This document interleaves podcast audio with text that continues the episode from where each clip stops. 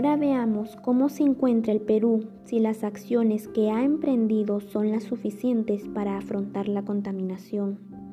Según datos del Ministerio del Ambiente, el Perú es el tercer país más vulnerable del mundo a los efectos del cambio climático,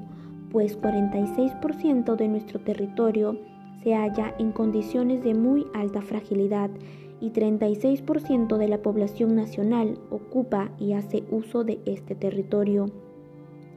En un pronunciamiento elaborado por los equipos organizados